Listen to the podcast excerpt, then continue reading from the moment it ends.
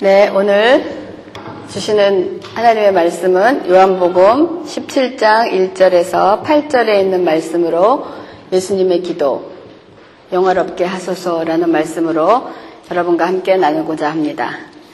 어, 그동안 이제 계속해서 우리가 기도에 대해서 여러분과 어, 나, 말씀을 나누고자 합니다.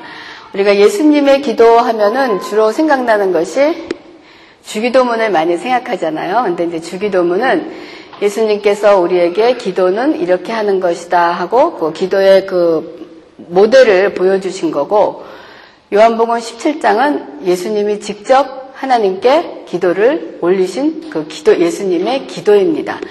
그래서 이 요한복음 17장이 지금 요한복음 전체에 어디에 들어있나 한번 우리가 한번 살펴보면 요한복음은 전체 1장과 21장 있는데 1장의 시작과 21장 에필로그를 맡고 그 중간에 두 부분으로 나뉘어집니다. 그래서 2장에서 12장까지는 우리가 표적, 사인이라고 그래요. Book of Sign에서 표적의 그 내용을 갖고 있고 그 다음에 13장부터 20장까지는 영광의 북에서 Book of Glory에서 영광의 북이라고 이렇게 나눠져 있습니다. 그래서 이 13장에 보면은 6월절을 이제 예수님이 준비하시면서 제자들의 발을 씻기시는 내용이 13장에 있으면서 우리에게 새 계명을 주십니다.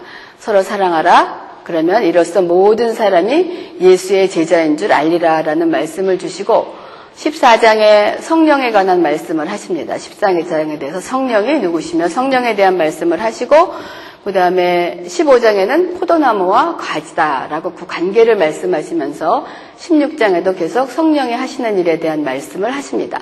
그리고 그 말씀을 마치시고 난 다음에 17장에 예수님이 기도를 하나님께 올리십니다. 그리고 그 기도가 끝나고 난 다음에 게스만의 동산에 가셔서 기도하시다가 예수님이 잡혀가시면서 그 다음에 십자가의 사건으로 연결되는 것이 마지막 20장까지 연결되는 내용입니다.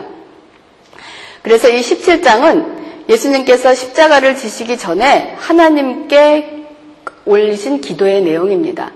여러분, 기도는 무엇이겠습니까? 예수님이 이제 모든 사역을 마치시고 앞에 무슨 무엇이 남아있냐면은 그때까지 기다리고 기다리고 기다리셨던 일이 한 가지 남아있습니다.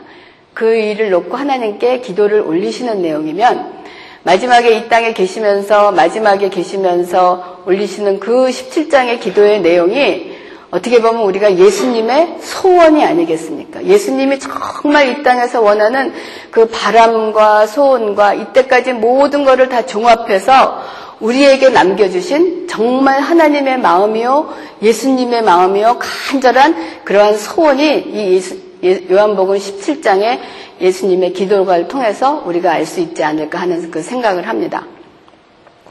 그래서 제가 이 요한복음 17장을 준비를 하면서 그런 생각이 이렇게 퍼뜩 들더라고요.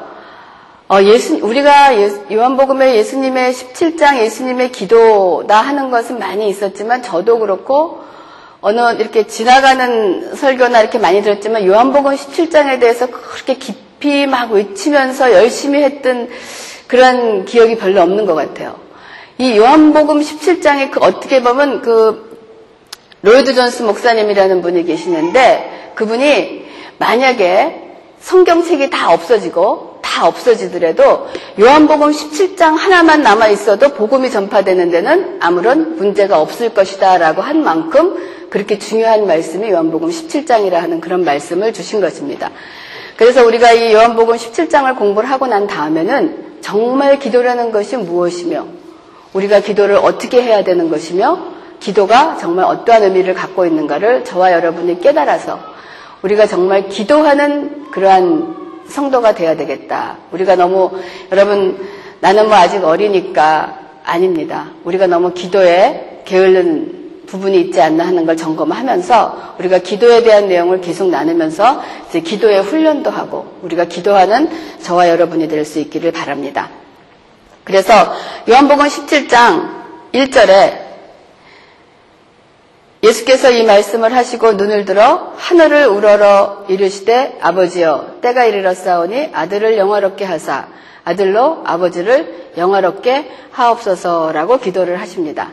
근데 하나님께 요한복음 17장에 예수님의 기도를 시작하시기 전에 요한복음 16장 33절의 말씀을 한번 보세요. 우리가 한번 같이 읽겠습니다. 요한복음 16장 33절.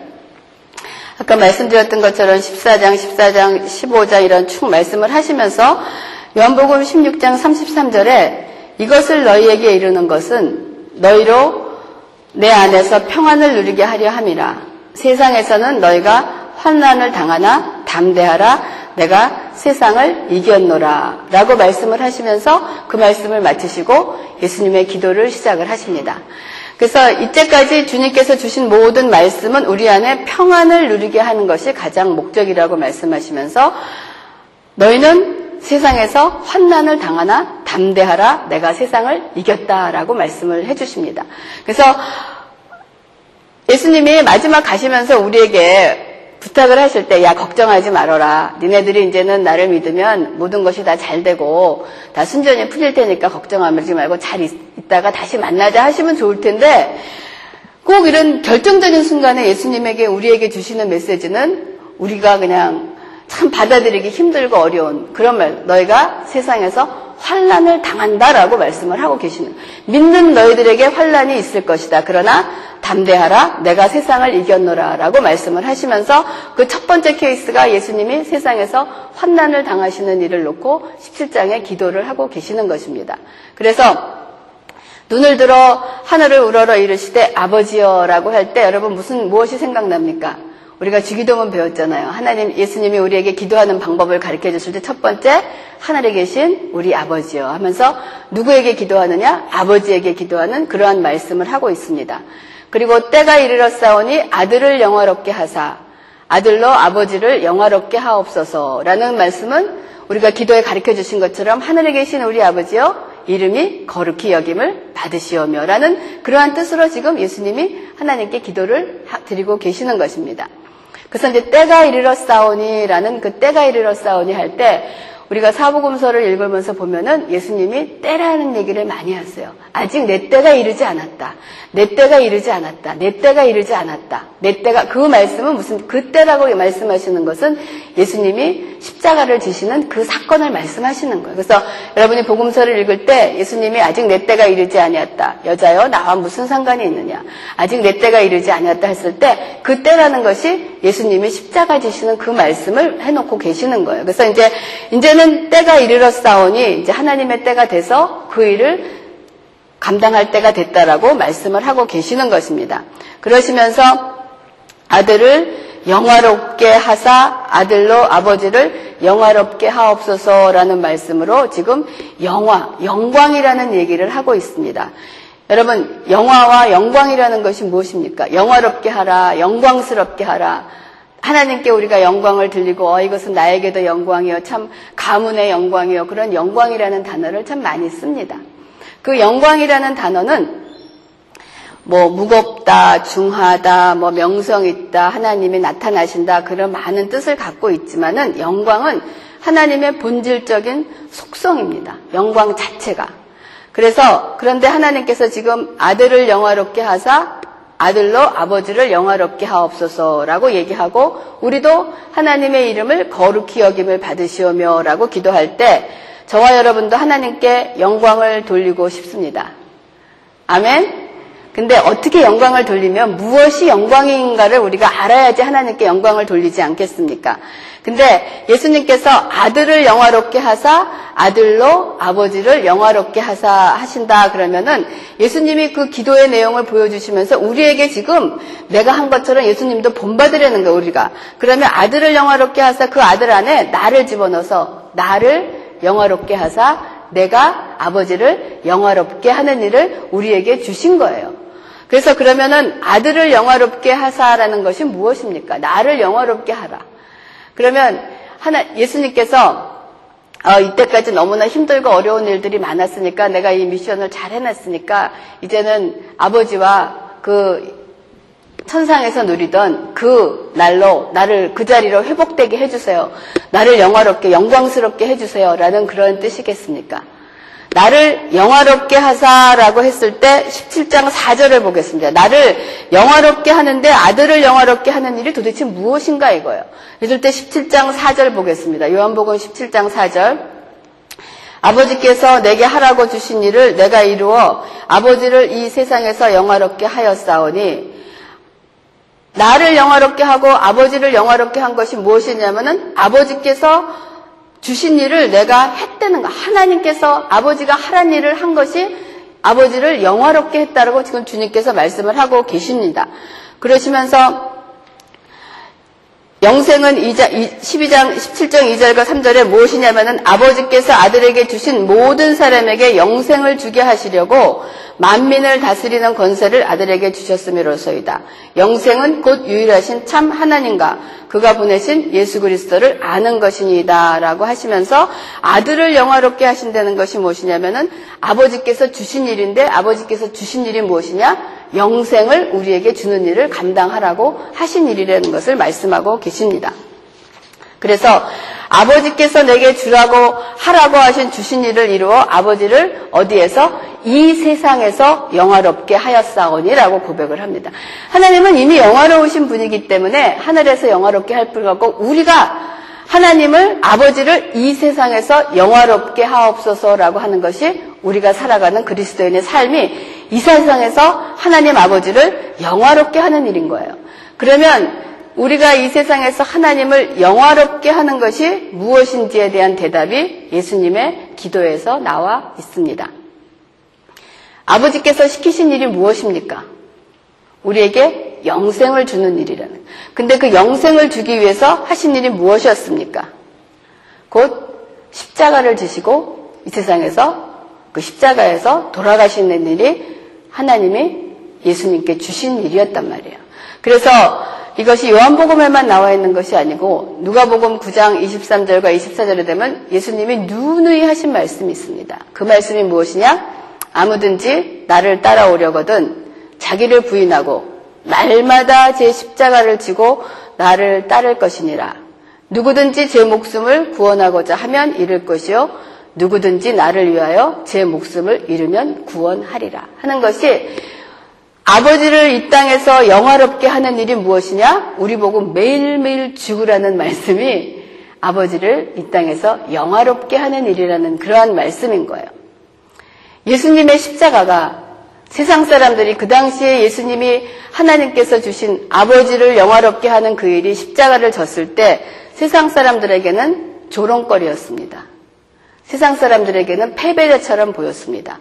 세상 사람들에게는 무기력한 자처럼 보였습니다. 그래서 십자가에 달려있을 때 그랬잖아요.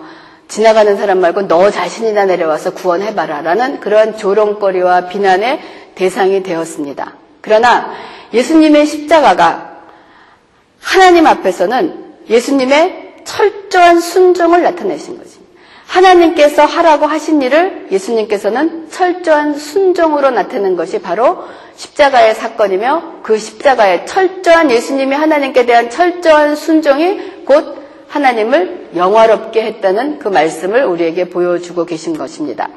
그렇기 때문에 지금 예수님이 아들을 영화롭게 하사라고 기도할 때, 뭐, 내 이름을 높이고 나를 영화롭게 하려는 그, 그 뜻이 무엇이냐면은 아버지, 아버지의 뜻이 십자가에서 죽음으로 아버지께 철저히 순종하는 것입니다. 하지만 지금 내 마음에 예수님이 기도하시잖아. 그러나 아버지, 가능하시면 이 잔을 나에게 옮겨 주시옵소서.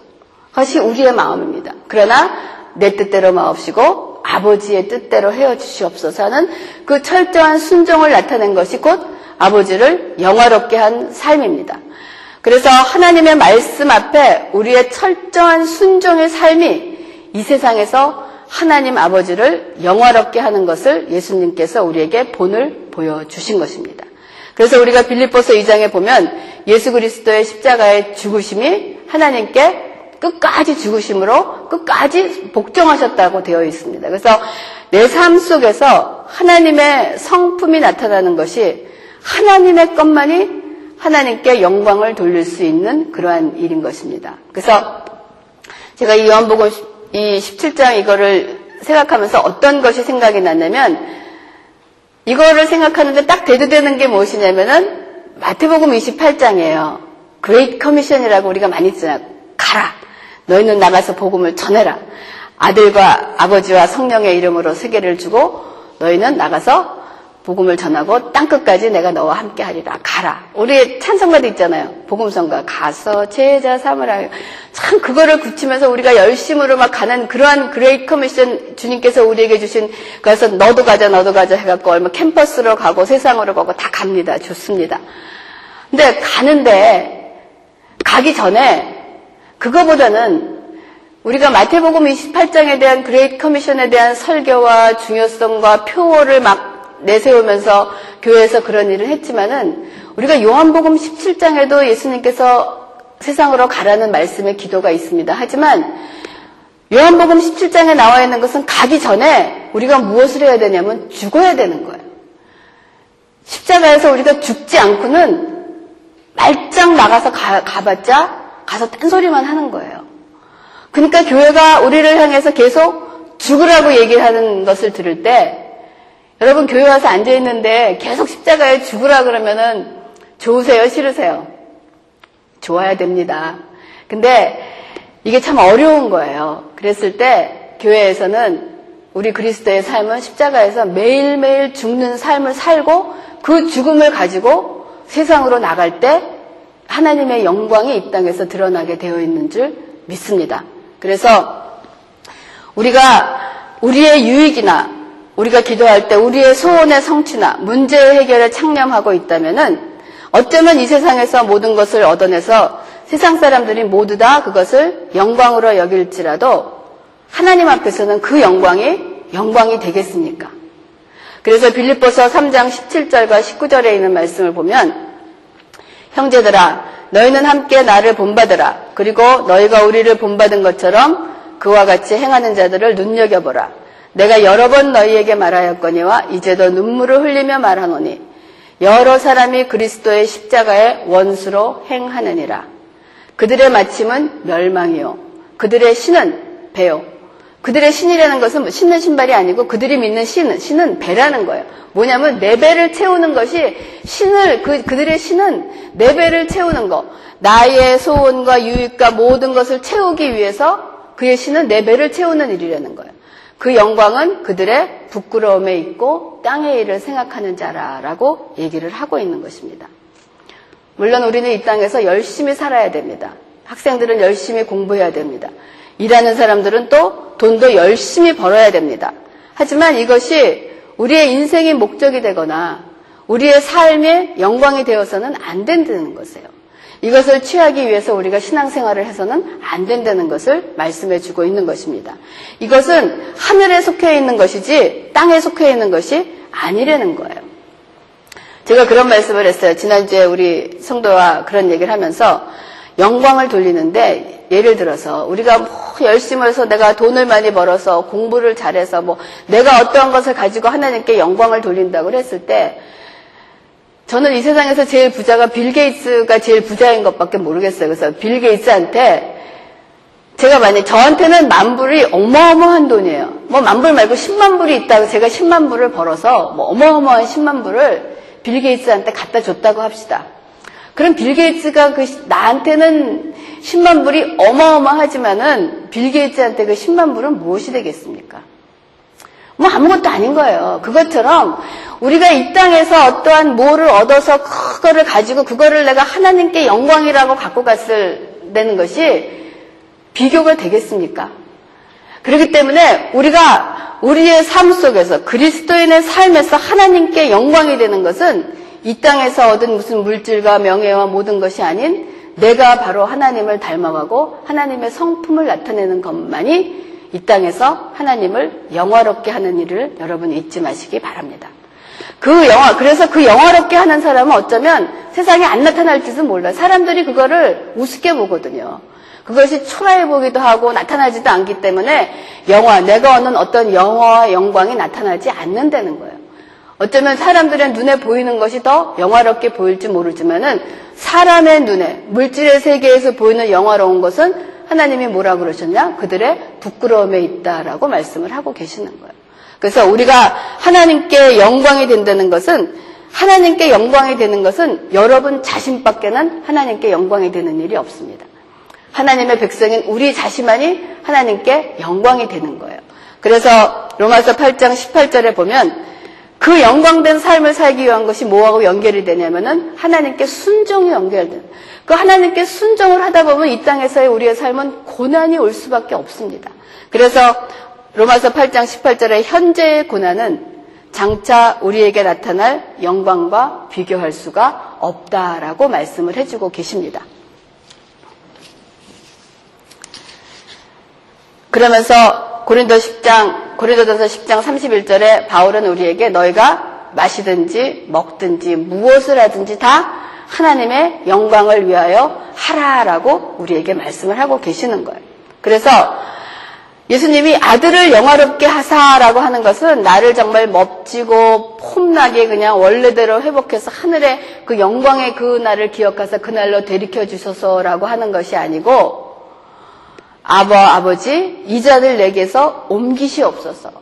이 고난스럽습니다. 하지만 나의 원대로 마옵시고 아버지의 뜻대로 해 주시옵소서라고 하는 것이 하나님의 영광인 거예요. 그래서 이 땅을 살아가는 우리들은 내 뜻을 관철하면서 살아갈 수가 없습니다. 하나 우리가 하는 기도의 내용은 내 뜻을 관철하기 위해서 하나님께 울부짖는다는 것이 아닌 거예요. 우리의 기도는 뭐냐? 아버지의 뜻이 나를 통해서 이루어지기를, 아버지의 뜻이 무엇입니까를 알아서 그 뜻을 이루는 것이 우리가 해야 되는 기도의 내용인 줄 압니다. 제가 지난주에, 어, 우리, 저, 반주자하고 잠깐 얘기를 했었어요. 근데 그 반주자가 저도 못하는 얘기를 했어요. 무슨 이제 학교 다니면서 어떤 세미나에 참석했다가 뭐, 뭐 마음도 좋고 이런 걸 하다가 보니까 하나님께 자기가 마음의 어떤 평화는 얻는데 하나님께 점점 멀어져 가는 그런 걸 느끼겠더래요. 그래서 자기가 그렇게 기도했대. 하나님 저에게 고난을 주세요라고 기도를 했대요. 참 그것이 참 올바른 기도이지만 참 두려워서 하지 못하는 기도입니다. 우리가 고난, 하나님 저에게 고난을 주세요라고 기도를 했대요. 정신 차리게. 그랬더니 그 다음에 오는 것이 자기가 갑자기 성적이 그냥 막 떨어지더라는 거예요. 그래서 다시 그 이 고난을 통해서 그 성적이 떨어지는 것을 보면서 다시 하나님께 가까이 가면서 했다는 그러한 얘기를 할 때 자기가 하나님께 하나님 고난을 주세요라는 그 기도를 했다는 것이 그것이 뭐냐면 작은 일이지만은 왜 나에게 고난을 허락해 달라는 것이 아버지 이거 내가 그냥 이대로 나가면 하나님께서 점점 멀어지고 세상적으로 가니까 내가 이거를 멈추게 하고 하나님께 다시 돌아갈 수 있도록 나에게 어떤 고난 어떤 사인을 주세요 하는 그 기도의 내용이 우리가 하나님을 영화롭게 하는 그러한 기도의 내용인 것입니다. 그래서 우리가 하나님을 영화롭게 한다는 것이 영화라는 것, 영광이라는 것이 어디에 쓰여져야 되는지 여러분 잘 아시고 쓰셔야 돼요. 그래서 이 그리스도 우리가 쓰는 이러한 단어가 세상에 오용이 돼서 참 남용을 많이 합니다. 이것이 뭐 갖고 하나님께 영광이요 영광이라는 얘기를 많이 하고 또 그 카리스마라는 얘기가 있어요. 카리스마는 사실 은혜라는 그러한 얘기인데 요즘은 카리스마 그러면 이 성경보다는 뭔가 이렇게 어 저 사람은 카리스마가 있어 그러면은 여러분 어떤 생각이 드시는지 다 나오시잖아요. 제가 무슨 뭐라고 얘기한 이렇게 잘못된 그런 언어의 사용으로 되어 있는 거예요. 예를 들면은 게이가 옛날에는 뭐 기쁨, 조이 이런 뜻이었잖아요. 그렇죠? 근데 지금은 게이 그러면 기쁨 뭐 이런 거보다는 동성연애 쪽으로 그 게이가 이렇게 그 변하는 것처럼 이러한 단어도 하나님께 온전히 쓰여지는 그러한 단어들이 카리스마라든지 영광이라든지 이런 것이 뜻이 잘못 번영이 돼갖고 세상적으로 사여지는 경우가 많이 있습니다. 그래서 여러분 하나님을 영화롭게 하고 영광이라는 것이 영광된 삶이 무엇인가를 주님의 기도를 통해서 다시 한번 깨달을 수 있기를 바랍니다. 그리고 두 번째 다루고 싶은 내용이 영생이라는 거예요. 주님이 지금 17장 2절과 3절에 아버지께서 아들에게 주신 모든 사람에게 영생을 주게 하시려고 만민을 다스리는 권세를 아들에게 주셨습니다. 여러분, 영생이라는 것이 무엇입니까? 여러분이 영생이라는 것이 무엇입니까? 영원히 사는 거잖아요. 그렇죠? 그래서 영생 그러면 영원히 오래오래 사는 거예요.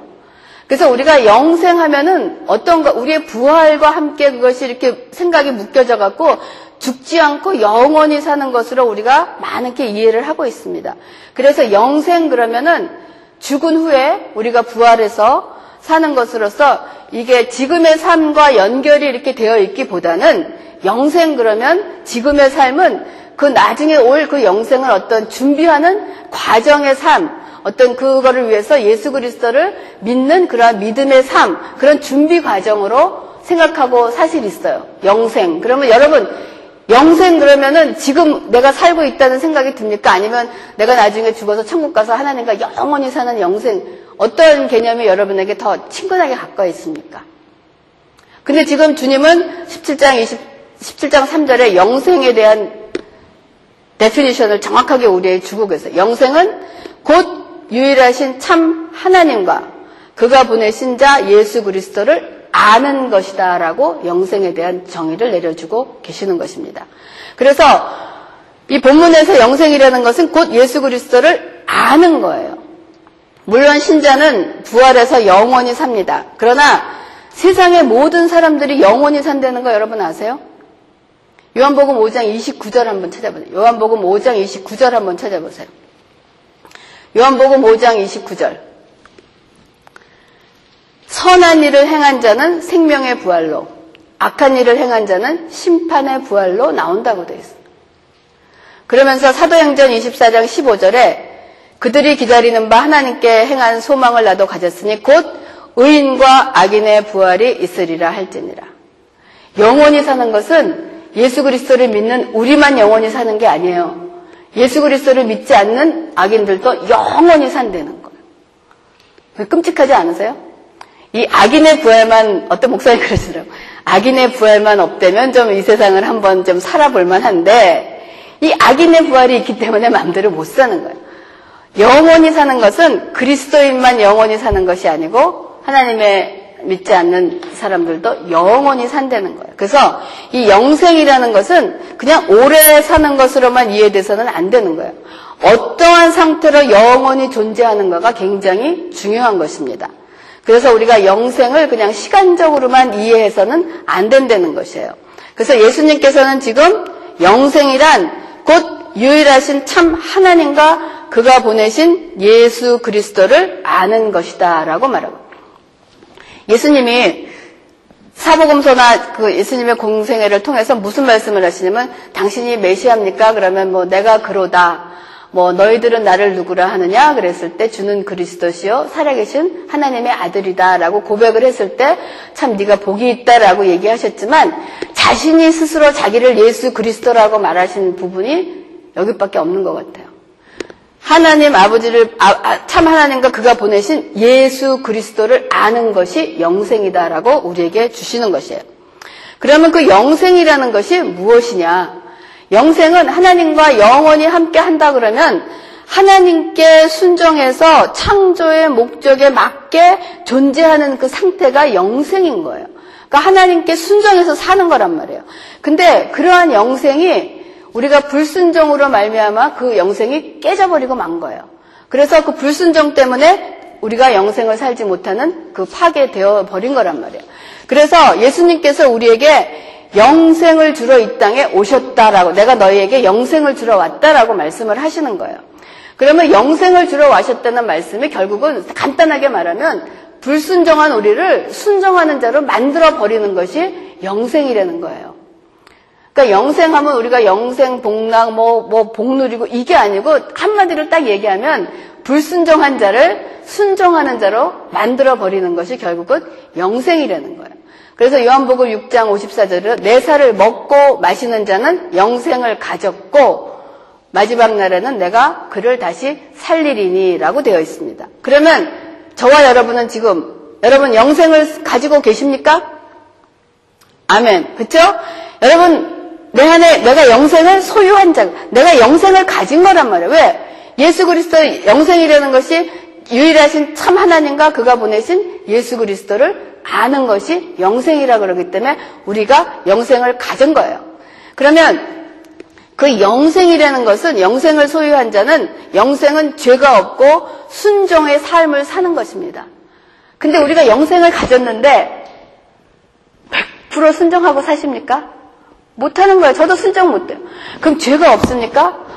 죄악으로 또 둘러싸여 있단 말이에요. 그러면 영생은 지금 가졌대는데 순종하지도 못하고 또 죄가 있는 것은 이건 도대체 영생을 가졌다는 말인가 안 가졌다는 말인가 더욱더 디모데전서 6장 12절에 보면 믿음의 선한 싸움을 싸우라 영생을 취하라라고 돼. 또 영생을 또 취하라라고 그래. 도대체 어떻게 해야 되냐? 그러면 싸우기도 해야 돼. 내가 죽기까지 싸워야 된다. 온전하게 그러면 순정과 죄와 싸워서 죽을 힘을 다해서 이겨내려는 그러한 말씀인가? 내가 하나님의 말씀을 정말 순종하려고 노력하고 노력해서 했을 때 온전하게 되는 것이 어느 정도 하면 하나님께서 야, 너는 됐다라고 말씀하실 것 같아요. 하나님의 커트라인은 온전하기 때문에 아무도 거기에 패스할 자가 없다는 거예요. 그래서 지금 주님께서 우리에게 너희가 영생을 가졌다라고 하는 것은 하나님이 주신 그 온전한 순정과 그 죄를 짓지 말게 하기 위해서 그것을 위해서 싸우라고 하시지 않고 뭐라고 하면 곧 유일하신 하나님과 그를 보내신 예수 그리스도를 바로 아는 것이 영생이라고 그런 거예요. 우리가 뭐냐면 영생의 삶을 산다는 것이 하나님 앞에서 그 왜 하나님이 얼마나 크신 분이며 또 그분의 은혜가 무엇이며 왜 나는 예수가 아니면은 살아날 수가 없는 건가? 왜 내가 예수님만을 의지해야지만 구원을 얻을 수 있는 장가? 내가 도저히 순정에 살수 없는 자임에도 불구하고 불순정의 자식이었던 나를 왜 예수님께서 십자가를 지심으로 그 은혜를 베풀어 주신 건가? 그 은혜를 받아들이고 하나님밖에는 나를 구원하실 자가 없고 예수 그리스도밖에는 내가 의지할 자가 없다는 것을 아는 것이 바로 주님이 우리를 영생이라라고 말씀을 하신 거예요. 그렇기 때문에 호세아 선지자가 뭐라고 말씀? 여호와를 알자 힘써 여호와를 알자라고 말씀을 하고 계시는 것입니다. 그래서 우리가 하나님 앞에서 믿음으로 살아가는 것이 바로 영생인 거예요. 그래서 지금 저와 여러분은 여기서 영생의 삶을 살고 계시는 거예요. 하나님을 알고 내가 정말 예수 아니면은 구원이 없으며 예수밖에는 의지할 것이 없고 예수가 하나님이 보내신 자요 하나님이시며 예수를 알고 유일하신 하나님을 알고 고백하고 하나님을 힘써 알아가는 것이 바로 영생이라는 것입니다. 그래서 이 영생을 삶을 살 때 그 영생을 소유한 자가 하나님께 영광의 삶을 살 수가 있는 것입니다. 그래서 예수님이 철저하게 순종하고 살고 가시더니 살았더니 예수님이 철저하게 이 땅에서 순종하고 살으셨습니다. 그래서 이 땅에서 허락 받으신 것이 무엇이냐? 십자가였어요. 그랬을 때 그러면 우리는 하나님의 친아들은 하나, 예수님에게도 하나님이 그렇게 철저하게 순종했더니 부귀와 영화를 주셨습니까? 십자가밖에 안 주셨어요. 그럼 우리에게는 어떠시겠어요? 그보다 더 좋은 거 주시겠어요? 근데 우리보다 예수님보다 우리에겐 더 좋은 거 주신 것 같아요.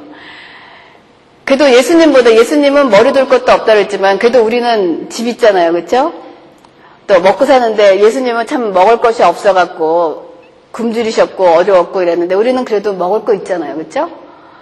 또 예수님은 그 당시에 뭐 공부도 못 했잖아요. 그래서 예수님이 어디 가서 가리키면 저 목수의 아들인데 저거 배움도 없는데 어떻게 저렇게 가리 하지만 우리는 또 공부도 하고 또 고국을 떠나서 유학도 하고 어떻게 보면 예수님의 삶보다 우리는 참 하나님께서 많은 것을 주셨습니다. 그렇기 때문에 우리가 하나님께 감사하면서 예수 그리스도를 알면서 하지만 그러한 삶 가운데서 우리에게 고통과 고난과 어려움이 있는 것입니다. 그 고통과 고난을 주신 것은 하나님께 영화롭고 하나님을 영광되게 해서 그래서 누가 세상 사람이 나를 알아주지 않아도 내가 예수님 때문에 이런 일을 한다면 하나님께서 우리를 바라보시고 참 너 내 아들이다. 참 너 잘한다. 정말 내가 너 때문에 예수 하나님의 이름이 영광스럽게 되는구나 하고 내 자신의 삶 속에서 다른 사람들이 하나님을 하나님 대접해 드리지 않아도 내가 하나님을 정말 하나님 자리에 놓여 드리고 하나님 대접을 해 드릴 때 하나님이 우리를 통해서 영광 받으시는 줄 믿습니다. 아멘. 그래서 우리가 힘이 나는 거예요. 세상 사람들이 아이 저거 뭐 별거 아니다라고 할지 몰라도 우리는 생각해 보세요. 나 때문에 하나님이 영광을 받으신다라고 생각하면 얼마나 기쁘겠습니까? 우리가 그 힘으로 이 세상을 살아가고 이겨내는 줄 믿습니다. 그래서 여러분의 삶 속에서 순간순간 하나님께 영광 돌리는 저와 여러분이 되기를 주님의 이름으로 부탁합니다. 기도하겠습니다.